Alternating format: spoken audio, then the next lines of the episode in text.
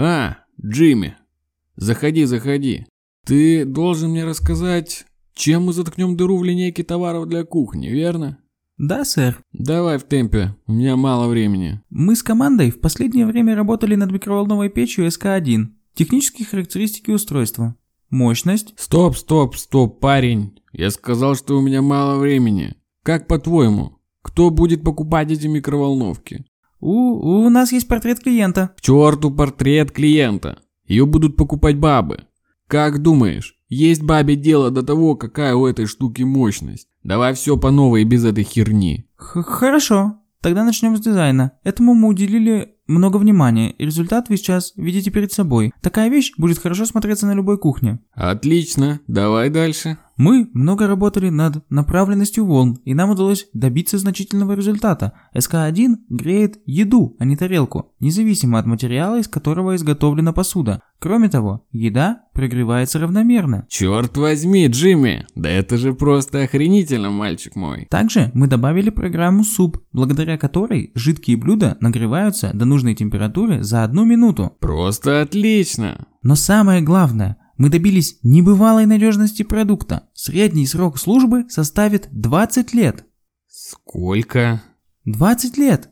Твою мать, Джимми. Что не так, сэр? На рынке нет ни одного подобного предложения. Средний срок службы конкурентов 5 лет. Парень, ты хочешь меня разорить?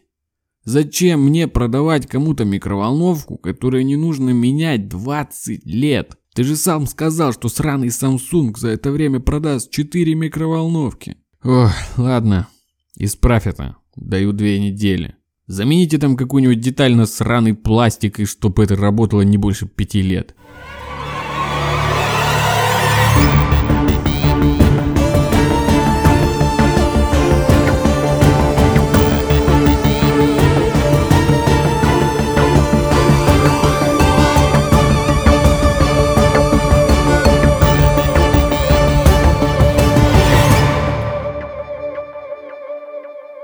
Привет, это подкаст «Заговор». Меня зовут Витя.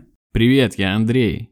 Мы подкаст о конспирологии, рассказываем вам самые разнообразные теории заговора. Стараемся делать это интересно и весело. Да, ну и как обычно, начнем с рубрики «Без лишних разговоров». Обсудим, что мы посмотрели на этой неделе, на прошедшей. И мы в прошлом выпуске договаривались, что посмотрим сериал, вышедший про короля и шута, два эпизода вышло, и антологию русского хоррора. Так что, наши уважаемые слушатели, можете писать свои рецензии на эти произведения в комментариях под этим выпуском. Но я знаю, что ты не посмотрел «Короля и Шута». Да, к сожалению, мне не удалось до него добраться. Я и антологию русского хоррора вчера в ночи смотрел. Из-за этого спал сегодня 4 часа. Но к этому разговору я готов. Слышите? Витя забыл закрыть форточку перед записью. За окном поют птицы. Весна пришла. Можешь тогда поделиться пока со мной, мне интересно, что ты думаешь по поводу Короля и Шута. Ну, я посмотрел только одну серию из двух, и я думаю, мне нужно будет еще неделя для того, чтобы собраться силами и дать этому сериалу второй шанс. Ну, я люблю Короля и Шута, я многого ждал, очень волновался перед выходом сериала. И, наверное, надо начать с положительных сторон. Мне очень понравился актер, который играет Горшка. Из памяти каких-то интервью с Горшком, который смотрел, как он разговаривает, его манера речи и голос, это прям, по-моему, идеально сделано. Но все остальное что-то слишком кринжово, я не знаю. Если кто-то смотрел и помнит момент в клубе, когда закусились типа панки и блатные бандосы в пиджачках, я тогда не знаю, что меня спасло, чтобы не выключить этот сериал. Да и миры, честно, вот там чуть-чуть отрывок этих миров фэнтезийных Короля и Шута в конце показали. И я слышал, что нужно смотреть вторую серию, и там это лучше раскрыто, и там меньше кринжа. Но я, пожалуй, пока передохну и, наверное, еще недельку, и потом дам второй шанс. Ну, блин, я тебя понял, но я все равно обязательно посмотрю. Когда-нибудь у меня дойдут руки. Я тоже постараюсь не тянуть с этим, чтобы быть в тренде. Лол. Видел вчера чарт Яндекс Музыки. Вообще жесть. Там 8 треков Короля и Шута. И два трека инстасам... Нет, один трек инстасамки, кажется, и один трек из... Atomic Heart? Да, да. Вообще идеальный, идеальный этот, идеальный чарт для всех ворчунов, которые ненавидят все новое. Типа включила там кукла колдуна, потом трава у дома, просто кайфуют. Вот.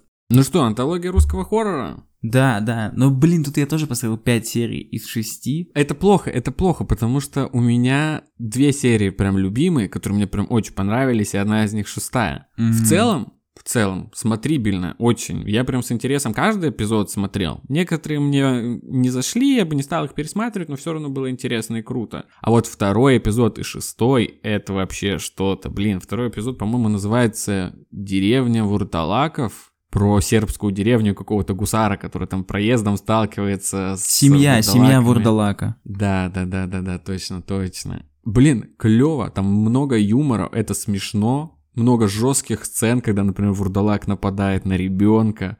Клевый сеттинг, такой вампирский, прям по классике, там дерев... деревушка, церквушка, балканский, да. И концовочка такая, намекающая на какое-то типа продолжение. Я бы с удовольствием построил приключения этого влюбчивого, харизматичного боевого парня. Да, эта серия классная. На самом деле, первая серия полный отстой. Полный отстой. В феноменальный. Блин, крысы, сектанты, мутанты в революционном Петербурге — это кайф. Про это можно было сделать намного лучше, типа. Но я был разочарован. Из остальных эпизодов мне зашел, вот я не помню, а, Лесной Король, кажется, да? Он про киберпанк. Да, да, да, да, да. Вот она мне тоже очень понравилась. Причем меня просто вообще э, задевает. Я, я тоже с опаской отношусь э, к будущему, вот этому всему цифровому, киберпанково, э, виртуально-реальному, с небольшим опасением. И там как бы мои опасения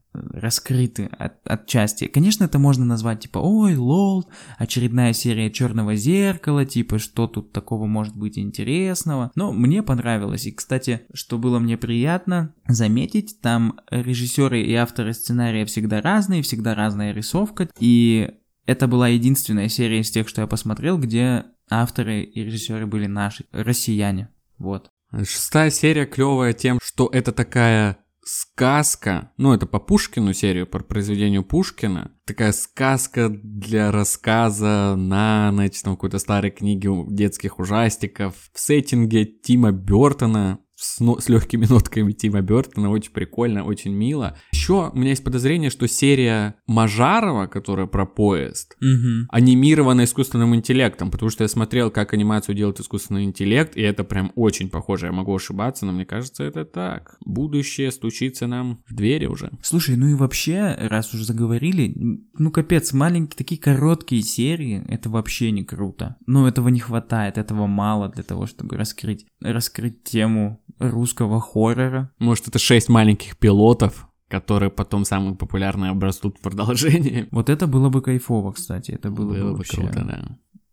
Очень интересно. Ну, потому что 16 минут. И даже не, дело не в привыкании к новому сериалу, как бы. Но первая серия такая плохая, что не хочется смотреть вторую, как бы. А тут ты знаешь, что там будет другой сюжет, поэтому включаешь. Но вообще, что-то прям совсем как-то плохо и 16 минут тоже мало. Но в целом прикольно. Ну да, 16 минут мало, а много это наше вступление, по которому уже 8 минут болтаем про сериалы. Так что, думаю, пора переходить к основной части. Мы же выключали там минуты на полторы, так точно. Ну ладно. Это как это, сырого, монта... сырого времени до монтажа. Да, да, да, да, да. Хочется сказать, что это десятый эпизод Последний эпизод второго сезона, после которого мы сделаем небольшой перерыв, но будет бонусный выпуск, чтобы вы нас сильно не теряли и не нашли, не успели найти себе другой подкаст, который вы слушаете. Так что вот, немножко передохнем, хотя на самом деле мы, скорее всего, будем готовиться, чтобы набрать каких-то интересных тем на новый сезон, хорошенько их подготовить и рассказать вам про новые-новые бесконечные теории заговора. Так что не теряйте, ребята, конец сезона. Ну, еще увидимся в бонусном выпуске, где мы обсудим разные всякие производственные моменты и штучки, дрючки. Да, и, конечно, как всегда, подписывайтесь на наш Телеграм, ВКонтакте. Там мы публикуем материалы к выпускам, сами выпуски. Особо не заполоняем ваш, вашу ленту, только по делу, стучимся к вам, говорим, вот, посмотрите, о чем мы говорили в подкасте, пройдите, пожалуйста, конспирологический опрос. Ладно, звучит уже как будто пристаем к людям. По желанию можно пройти конспирологический опрос. В общем, подписывайтесь на наши социальные сети. И хочется передать большой привет и большое спасибо всем, кто ходит к нам в комментарии и оставляет секретные знаки, о которых мы договариваемся в конце каждого выпуска. Вы просто супер. Да, спасибо вам, ребята, это дорогого стоит. А сегодня мы поговорим о заговоре, в результате которого мы с вами вынуждены бесконечно покупать и пользоваться отстойной, некачественной, недолговечной, постоянно устаревающей техникой, вещами и прочим барахлом. Все это делается, конечно, для того, чтобы крупные корпоративные игроки набирали жиру денег и власти, не знали бед и могли придумывать новые и новые планы, потому как подло нас надурить, нажиться на нас, доить, доить, доить, пока, как говорится, копыта не отвалится. Мы поговорим сегодня о спланированном устаревании. Это такая теория, которая описывает политику разработки продукта с искусственно ограниченным сроком полезного использования. По истечению этого преднамеренно урезанного срока эксплуатации продукт ломается, выходит из строя, теряет эффективность или внезапно становится немодным.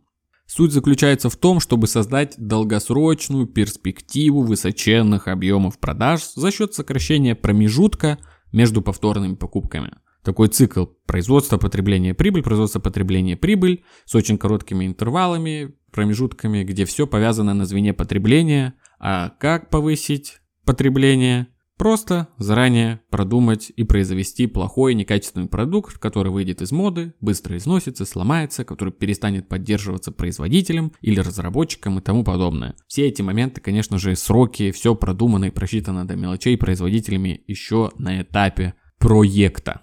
Запланированное устаревание, как правило, работает, а оно работает. Это официальная позиция подкаста «Заговор».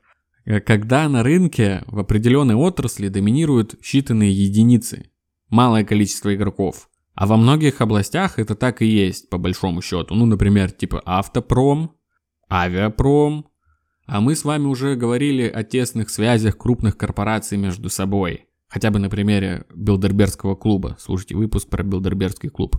Поэтому тут имеет место быть картельная модель рынка, когда конкуренция искусственна, Производители в сговоре, в сговоре по поводу цен производства, объемов продукции и, конечно же, качества товаров и сроков его эксплуатации. Теперь немного стоит пробежаться по классификации. Разберемся, как многолико же это спланированное устаревание, как именно наши с вами товары, купленные на кровные заработанные деньги, портятся. Первое. Банальное эстетическое устаревание. Стилистическое устаревание, не знаю, как это назвать, когда товар просто выходит из моды. Дизайнеры меняют стиль, задают новые тенденции в моде, новый цвет сезона и так далее. Порой это просто какие-то незначительные изменения продуктов, там новый цвет, немного измененная форма, например, как у айфонов, да, или кроссовок от Nike Air Jordan, которые много лет одинаковые, просто меняется материал и цвет, и скачет цена, там вот это все. Идем дальше. Намеренная недолговечность продукции. Как я уже говорил, на ранней стадии проектирования сложного какого-нибудь продукта необходимо решить, как он долго должен прослужить, чтобы каждый компонент был изготовлен в соответствии с этими спецификациями. Такого рода стратегия, она не запрещена законом, и производители могут свободно устанавливать уровень долговечности своей продукции. Ну, не везде так. Достигается это путем использования некачественных материалов и неоптимальных компоновок разных фрагментов продукта, который вызывает там чрезмерный износ, использование дешевого пластика, мягких металлов и так далее. Следующий пункт у нас невозможность ремонта.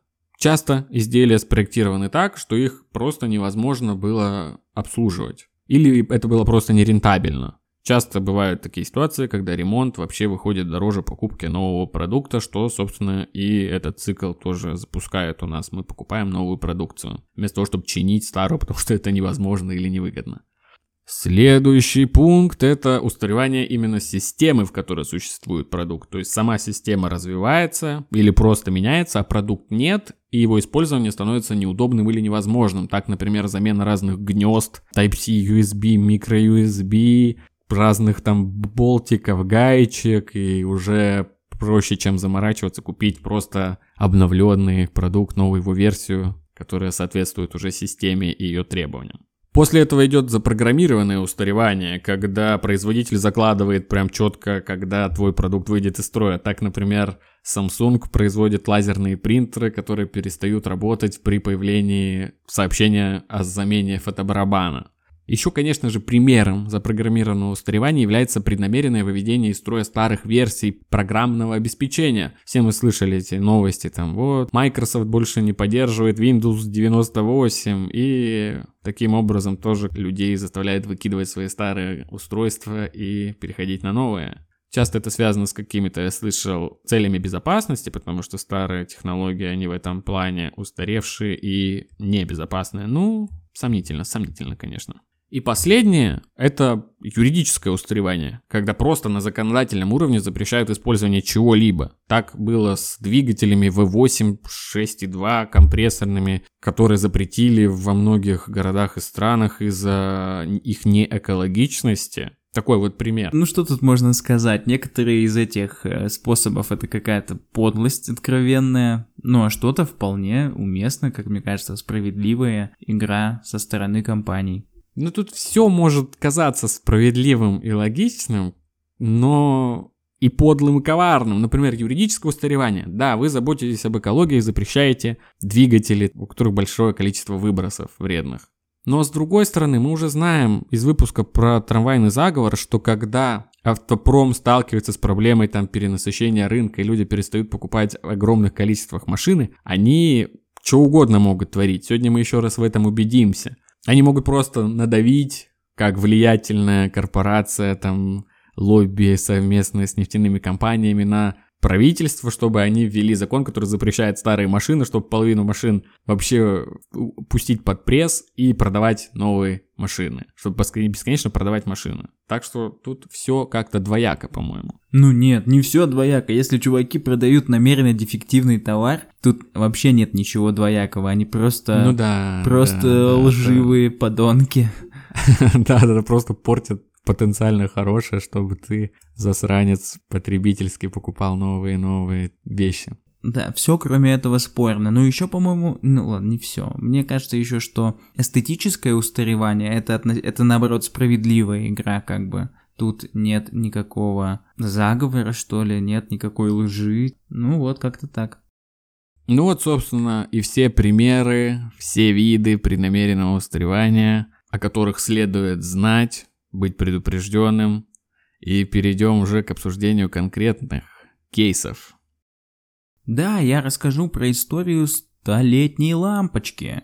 Это такой кейс, который просто фундамент этой теории заговора, точнее этой реальности, без которого невозможно с этой темой ознакомиться. Это всегда первый пример такой хрестоматийный. Ни о чем же речь. В пожарной части города Ливермор, Калифорния, находится лампа накаливания, которая светит непрерывно с 1901 года. Она занесена в Книгу рекордов Гиннесса. Изображение лампы в онлайн-режиме транслируется на специальном сайте. Удивительно, не правда ли? Лампа горит уже 100 лет.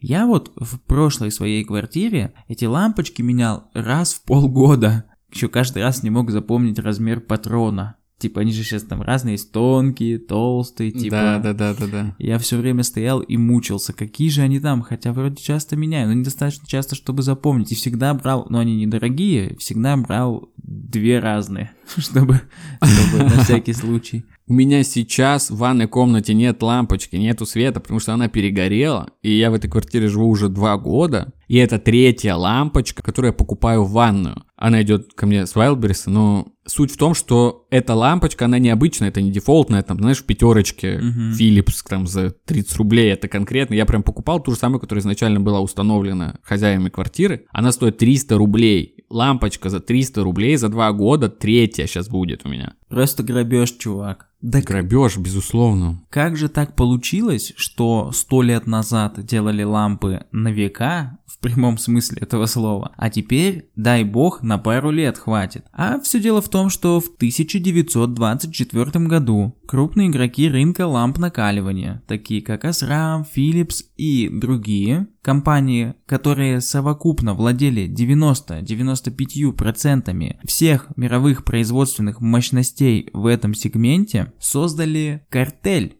Картель Фебус. Целью этих ребят было снизить себестоимость изготовления ламп и установить общий для всех срок службы ламп в 1000 часов. Произведенные компаниями лампы регулярно проверялись членами картеля, и если они работали больше 1000 часов, на компанию накладывался штраф. Также, если они работали меньше определенного количества времени, на компанию тоже накладывался штраф, чтобы никто ни в какую сторону не отличался, они двигались в среднем вот по этой дорожке. В то время существование сговора с целью снижения срока работы ламп было неизвестно, а существование картеля называлось необходимостью для стандартизации ламп, обмена патентами и технической информацией. Но мы-то все понимаем, что если ребята делали лампу, которая работает 100 лет, беспрерывно, то когда они собираются и говорят, не, ребят, давайте тысячу часов, все-таки тысячу часов будет нормально, типа, чтобы нам было что продавать, ну, выглядит со стороны это именно так. Я, честно, я думаю, что так оно и было. Но, будучи при этом честным человеком, я расскажу вам и аргументы противников этой теории, ну тут даже теории нет, просто эти люди ненавидят эту лампочку.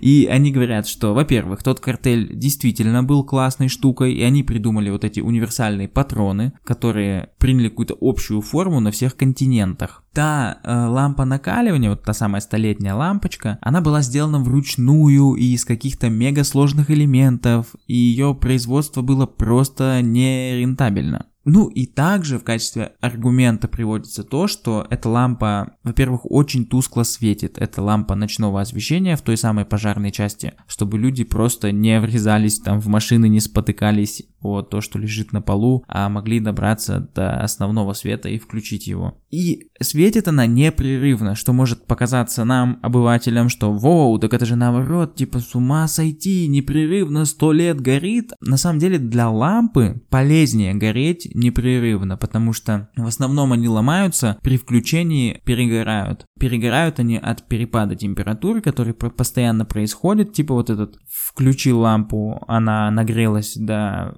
очень горячего состояния, выключила холодилась и так туда-сюда. Через какое-то время вот эта нить не выдерживает и происходит перегорание. А там такого не происходит, она подключена к бесперебойному источнику питания, что позволяет ей светить уже больше 100 лет. Да даже вот эти аргументы, то, что она тусклая и то, что она не выключается, не оправдывают такого огромного срока Сто лет, больше ста лет. Я говорю, два года, три лампочки. И вот ты сказал про патроны, то, что они сделали стандартизированные патроны для ламп, которые по всему миру. Вот это тоже меня наводит на мысль. Может, они понимали, что у них долго не прокатит выпускать лампочки с коротким сроком годности, и просто сделали хреновые патроны, потому что я смотрю на эту лампу за 300 рублей, которую я покупаю, и думаю, нет, ты не можешь портиться каждый год. Это дело наверняка в патронах. Так что тут тоже стоит в этом вопросике-то разобраться. Как подло. И, кстати, сейчас вот эти дешевые лампы типа из пятерочки, Philips, там какие-то за 30-50 рублей, у них срок службы тоже до сих пор 1000 часов. Угу. Ну вот видишь, установили золотой стандарт качества. Вместо Молодцы тысячи какие... лет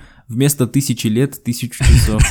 Хорошие ребята. А я сейчас расскажу историю о том, как Генри Форд, мистер автомобиль, о котором мы уже говорили, погорел на том, что делал продукт, так сказать, на совесть. Генри Форд выпустил в 1908 году свой легендарный серийный автомобиль Ford Model T. Машина была рабочей лошадкой, простая как 3 рубля, дешевые запчасти, один раз купил и водишься с ней кучу лет, надежная, как швейцарские часы.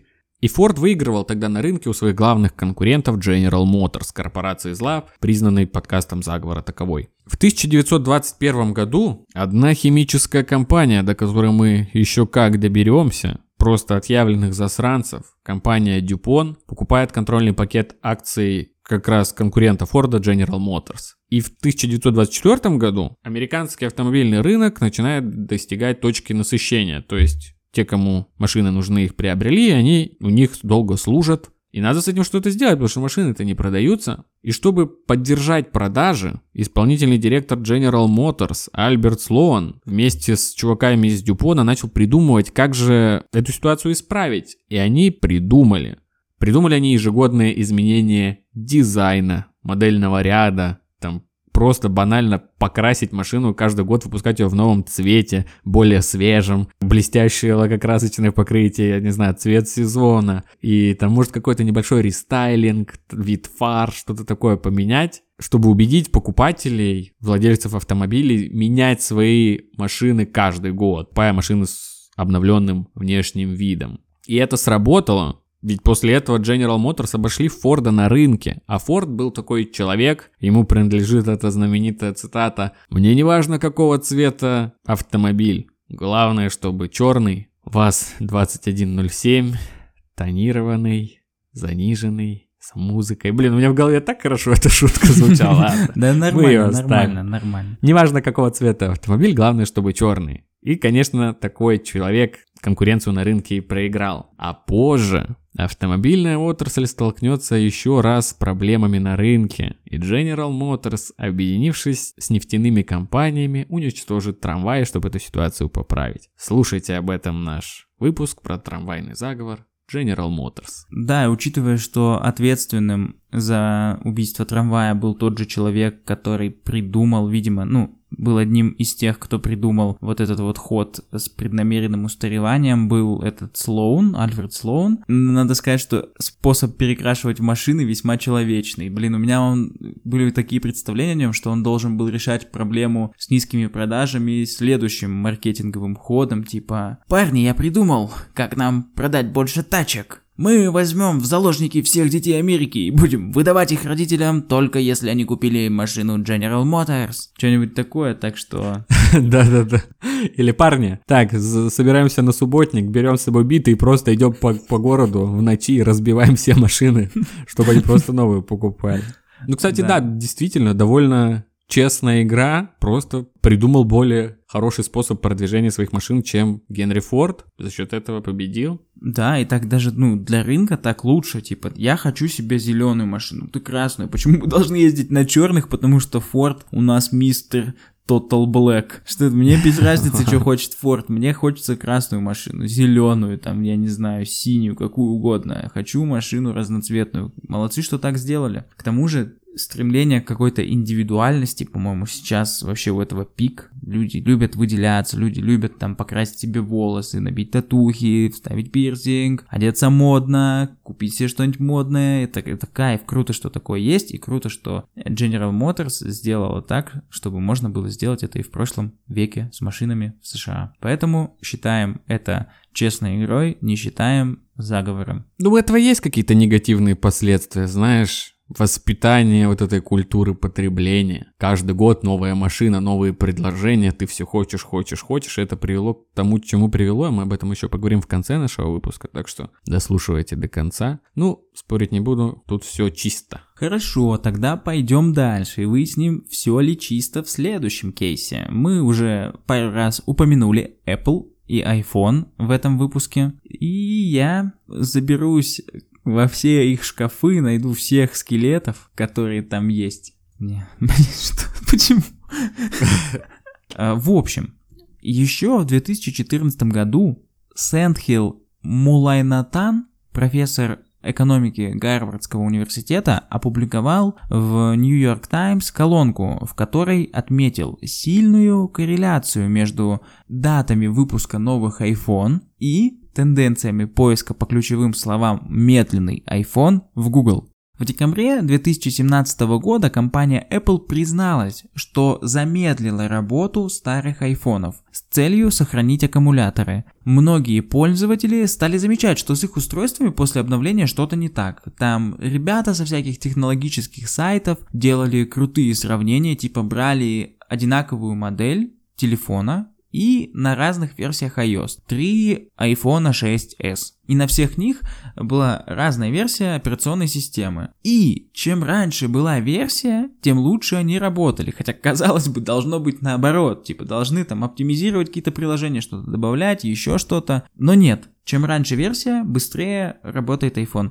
Причем тут важно сказать, что сами модели были ровесниками, грубо говоря. То есть они были одинаковое количество времени в употреблении, одинакового там года выпуска. И при этом в зависимости от операционной системы, которая на них была установлена, работали с разной скоростью. И значит, с целью урегулировать этот скандал, яблочники снизили стоимость замены аккумуляторов, ведь по их версии они стали замедлять айфоны именно, чтобы сохранить аккумулятор, с 80 долларов до 25. То есть даже не бесплатно, типа их поймали буквально за руку на такой пакости, типа, вот это же реально откровенная подлость. Да, С обновлением замедлять чуваку телефон, чтобы он такой, фак, пойду куплю новый. И они такие, да-да, чувак, мы не правы, с тебя 25 баксов. Что это такое? Вообще ужас просто. Но в их адрес были поданы иски и даже возбуждены уголовные дела во Франции, США, еще ряде других стран. Французские регуляторы прямо утверждали, что мы считаем, что компания Apple намеренно замедляла работу старых устройств целью подтолкнуть своих клиентов к покупке новых моделей. Прокурор штата Аризона сказал, многие пользователи решили, что единственным способом повысить производительность устройства – купить iPhone более новой модели. Apple, конечно же, осознавали, как это повлияет на продажи. В итоге, в целях урегулирования иска, компания выплатила Соединенным Штатам Америки 110 э, миллионов долларов, а также заплатила штраф французским регуляторам в размере 25 миллионов долларов. Для сравнения, бизнесмен Олег Тиньков, признанный виновным в подаче ложной декларации о налогах в США, заплатил почти 509 миллионов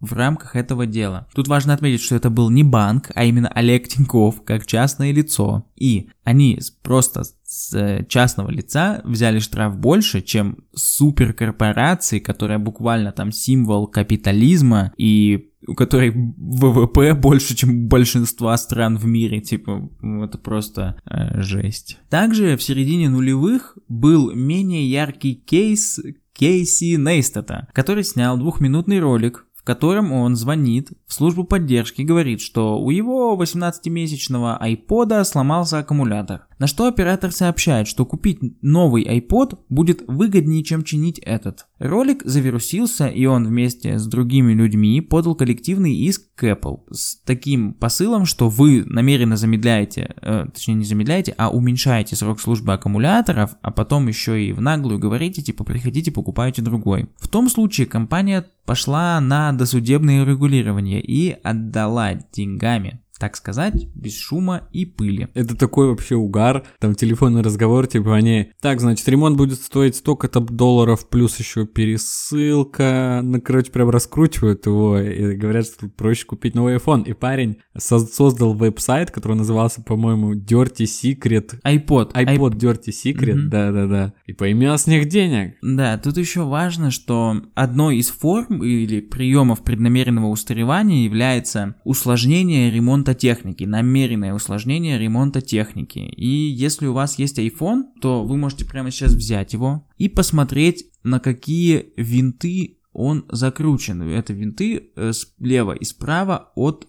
входа для зарядки вы поймете, что это ужасная подлость со стороны компании Apple, потому что что, что тут за нужно, что за отвертка тут нужна? А, звездообразная, понятно, таких ни у кого нет, таких в природе не существовало до выхода этих айфонов. И, конечно, вы можете купить такую отвертку на каком-нибудь, наверное, Wildberries, Алиэкспрессе и так далее. Но, будем честны, вы не будете этого делать. А я, кстати, делал. У меня есть ремкомплект. Я менял сам себе аккумулятор в своем стареньком айфоне 5s. Зачем ты это сказал? Ну согласись, это, ну что за жесть? Да согласен, согласен. Ну да. что, почему а такой разъем? Специальный ремкомплект нужен для твоего телефона.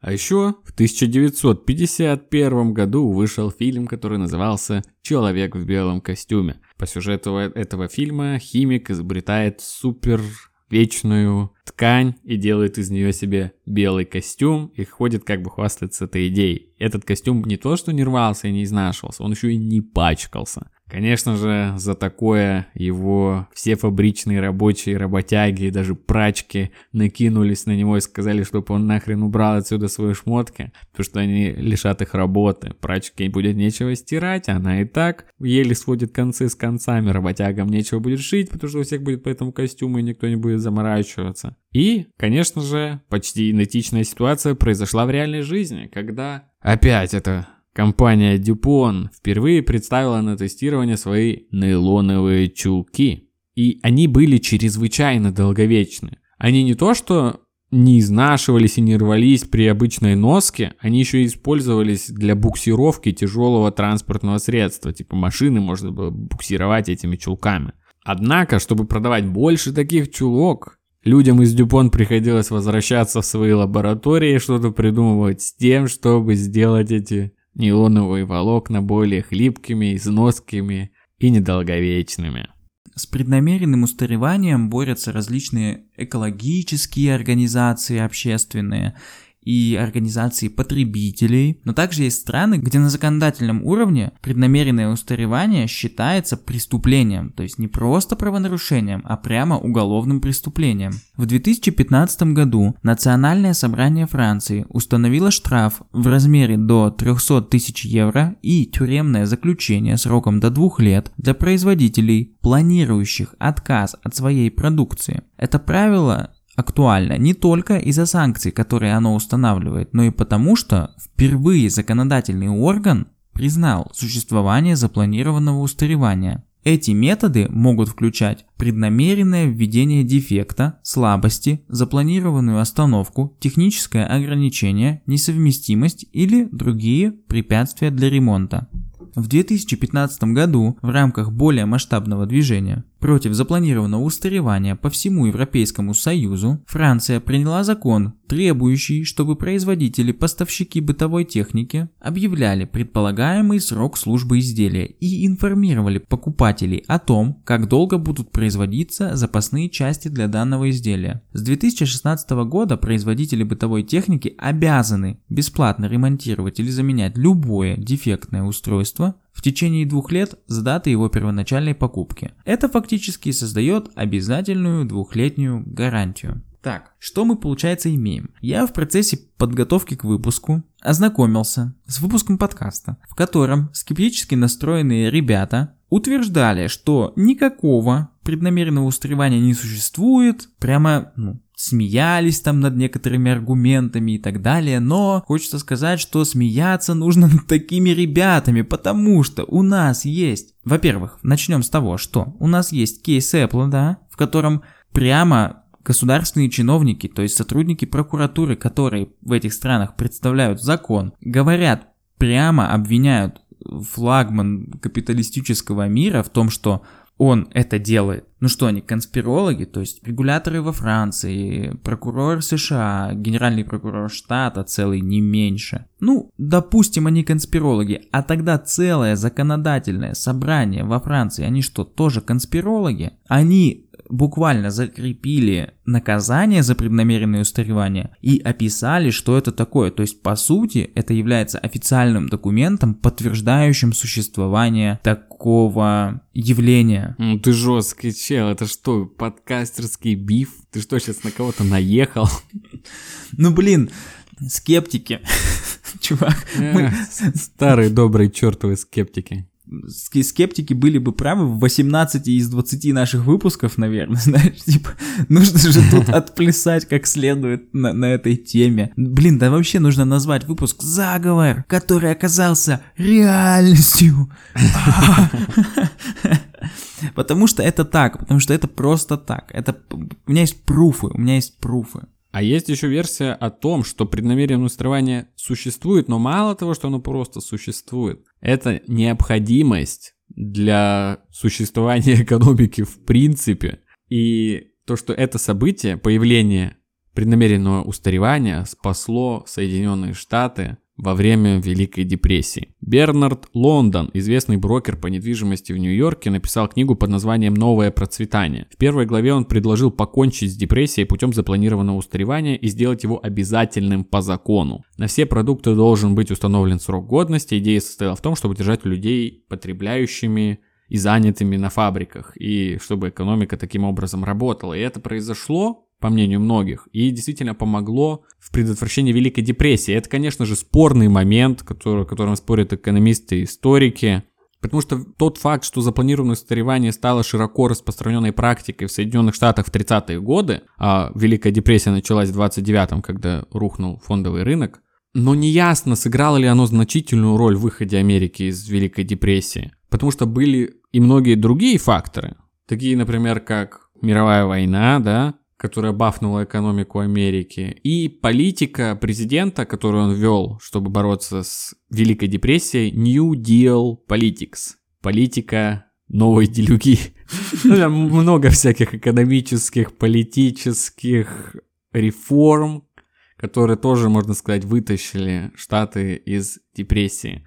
И в принципе, можно понять тех людей, кто считает это необходимостью. То есть за, заранее делать плохие продукты, просто чтобы экономика существовала, и люди не погрузились в еще одно какое-то смутное время, не голодали, не оставались безработными. Но это такой спорный момент, потому что если не производить продукты, разовьются же другие отрасли там по ремонту этих продуктов, по кастомизации, модернизации, улучшению. И в целом потребление природных ресурсов снизится, потому что будет более правильное их использование, более рациональное. И вместо того, чтобы постоянно покупать одно и то же, чуть-чуть измененное, чуть-чуть улучшенное, люди начнут производить что-то другое? Что, больше нечего производить, что ли?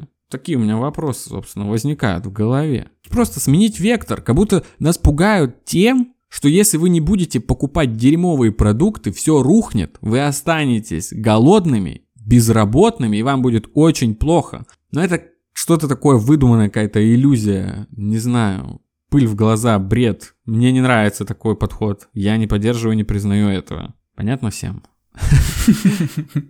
Просто нужно задать себе пару хороших вопросов, о которых я прочитал в ходе подготовки.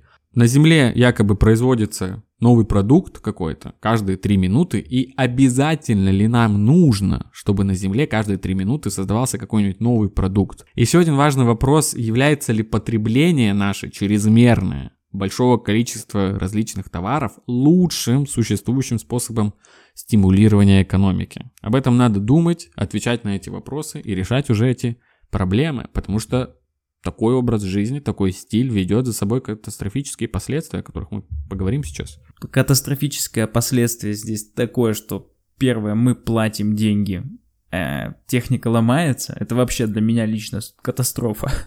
вот. Ну а глобальная, конечно, экологическая проблема, то есть намеренно ухудшенный телефон, когда он ломается, нужно куда-то выкинуть, а потом на его место произвести новый. Если бы он работал еще годик-два, допустим, то экологии было бы попроще. И отходы из стран так называемого первого мира сплавляются контейнерами в страны третьего мира. Так, например, происходит с Ганной, которая обходит международные законы, объявляя отходы поддержанными товарами, хотя по факту они не функционируемый, просто старый сломанный хлам. И эти отходы, ну можно, наверное, не знаю, сколько у нас материала будет к этому выпуску, но фотки можно приложить, эти технологические свалки, в Гане, которые засоряют их воду, ставят вообще под угрозу жизни этих людей. Просто страна мусорная корзина какая-то получается для стран первого мира, что вообще отвратительно. То есть мы думаем, купим новую модную вещь, старую выкинем, и это ничего в этом страшного нет, а нет, от этого страдают целые страны. Плюс в производстве бесконечных тех же найков используется арабский труд, и это уже вообще отдельный разговор, не будем на этом зацикливаться. Поэтому надо использовать три правила. Три правила экологичного, эко, экологичной жизни. Три правила трех R. Знаешь, это reduce, reuse Репост подкаст заговор себе на стену. Такая вот заготовочка. Reduce, reuse, recycle. Блин, по поводу стран помоек, ну, как ты их назвал. Сразу на тебя свалю все. У меня есть предложение, у меня есть предложение, у меня есть национальный проект для Республики Казахстан. Кто был в Казахстане, кто живет в Казахстане, знает, что когда едешь там между двумя городами, то бесконечно долгое время. Вот сколько ты едешь, столько взглянув налево, ты увидишь горизонт, взглянув направо, ты увидишь горизонт. Потому что там все в степи. В степи, в пустынях, да, бесконечные пустоши. Да, и поэтому ну, я, и не нужно, конечно же, заваливать свою страну любимую, прекрасную, хорошую мусором. Почему бы не создать какой-нибудь типа суперцентр вообще по переработке этого мусора, по безопасному размещению, чтобы, ну, как бы не было угрозы для почв, не было угрозы для воздуха. Мне кажется, это будет вообще просто отличной идеей, потому что, ну, блин, это позитивный образ для страны международной, на международной арене, там, это деньги, это вообще круто. Потому что, насколько я понимаю, я ехал по казахстанским степям с водителем, и я спросил, а вообще эта территория как-нибудь используется? Она может быть в теории как-то использована? И ответ был нет, не может, потому что там ничего не посадишь, там жуткие ветра, а мусор без разницы. Как бы, так что вот, пожалуйста, прошу рассмотреть. Косым, Жаман, Такаев, уважаемый, дорогой. Не, ну это очень крутая идея. Огром... Они будут зарабатывать на том, что им будут платить, чтобы они перерабатывали мусор, а его огромное количество разного технологического мусора, в котором куча всяких ценных элементов, и, возможно, даже будет какое-то потом производство в дальнейшем продуктов из этого переработанного сырья. Будет страна супер экологии. Да, к тому же казахи сверхлюди, поэтому я верю, что у них все получится. Да, ну и еще, еще по поводу ремонта техники был проект модульных смартфонов от Гугла. То есть не просто, э, что доступный ремонт, а ты можешь кастомизировать э, такой скелет, на который с помощью магнитов крепятся там память, аккумулятор, даже камера. Типа все с помощью магнитов на общий скелет. Но идею закрыли, хотя звучит очень круто. Я предлагаю нашим отечественным э, разработчикам, которые полностью отказались от глобальной экономики, ну или наоборот, неважно, в общем, находятся в интересном положении, заняться проектом смартфона на базе Сколково, который будет состоять из панелей и назвать его панелькой. О, как мило. Блин, Витя, ты сегодня фонтанируешь гениальными идеями. Да, да, чувак. По такому принципу же существуют компьютеры. Это просто корпус, который ты можешь обновлять разные части, там, материнскую плату, оперативки себе добавить. Это действительно удобно. У тебя может быть один корпус и совершенно разный компьютер в разные промежутки времени. То же самое можно сделать с телефонами. Почему этого не происходит? Или с приставками, например, игровыми. И идея кастомизации мне вообще нравится. Знаешь, как, допустим, в Советском Союзе было мало разнообразия вещей, да, там, и люди красили там шнурки себе в разный цвет, чтобы как-то выделяться от одинаковых людей в одинаковой одежде. Угу. Мне это, это нравится. Я вообще не вижу ничего плохого в одинаковой одежде, там, если будет ее мало. Но чтобы никто не запрещал тебе ее кастомить и выделяться, показывать свою индивидуальность именно своими руками, а не просто тупо прийти купить какую-то новую вещь, которую кто-то придумал. Не, думай головой, создавай креатив, йоу. Ну да. Кстати, про Советский Союз это один из важных тейков в дискуссии по поводу преднамеренного устаревания. Вот, у меня холодильник, он еще 80-го года. Стоит, фурычит, ничего. А вот это что ты купил? Он тебя за пять лет ты сломался. ну, типа якобы, что в плановой экономике не было смысла внедрять преднамеренное устаревание, типа все было для людей, поэтому они долго работают, и некоторые вещи работают до сих пор. А еще очень э, классно чинились, потому что советские люди, как известно, мастера по починке всего, потому что новое не достать. А кто не знает, зачем в Советском Союзе нужны были холодильники? Жесть. Так, ну и мы подошли к концу. Тут хочется в очередной раз поблагодарить от всего сердца всех, кто дослушал до этого момента. Вы Супер! Спасибо вам за это большое. И если вы дослушали до сюда, то, пожалуйста, пойдите и поставьте смайлик. Какой смайлик, Андрей? А, либо мусорное ведро, либо, может быть, смайлик зеленых стрелочек переработки. Я вот не знаю, не знаю. Нужно что-нибудь одно выбрать. Мусорное ведро.